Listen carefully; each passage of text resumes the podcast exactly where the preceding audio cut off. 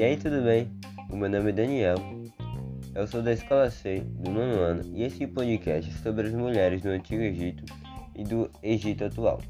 As mulheres do Antigo Egito cuidavam de filhos, maridos e servos.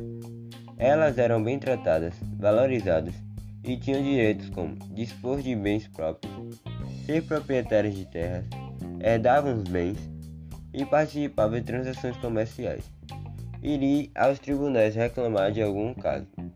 O casamento era um evento muito importante para as mulheres. Elas costumavam casar-se entre 12 anos e os homens de 15 a 19. Caso fossem maltratadas, poderiam pedir divórcio. Atualmente, as mulheres do Egito são discriminadas, sofrem agressões, abusos sexuais e casamentos forçados.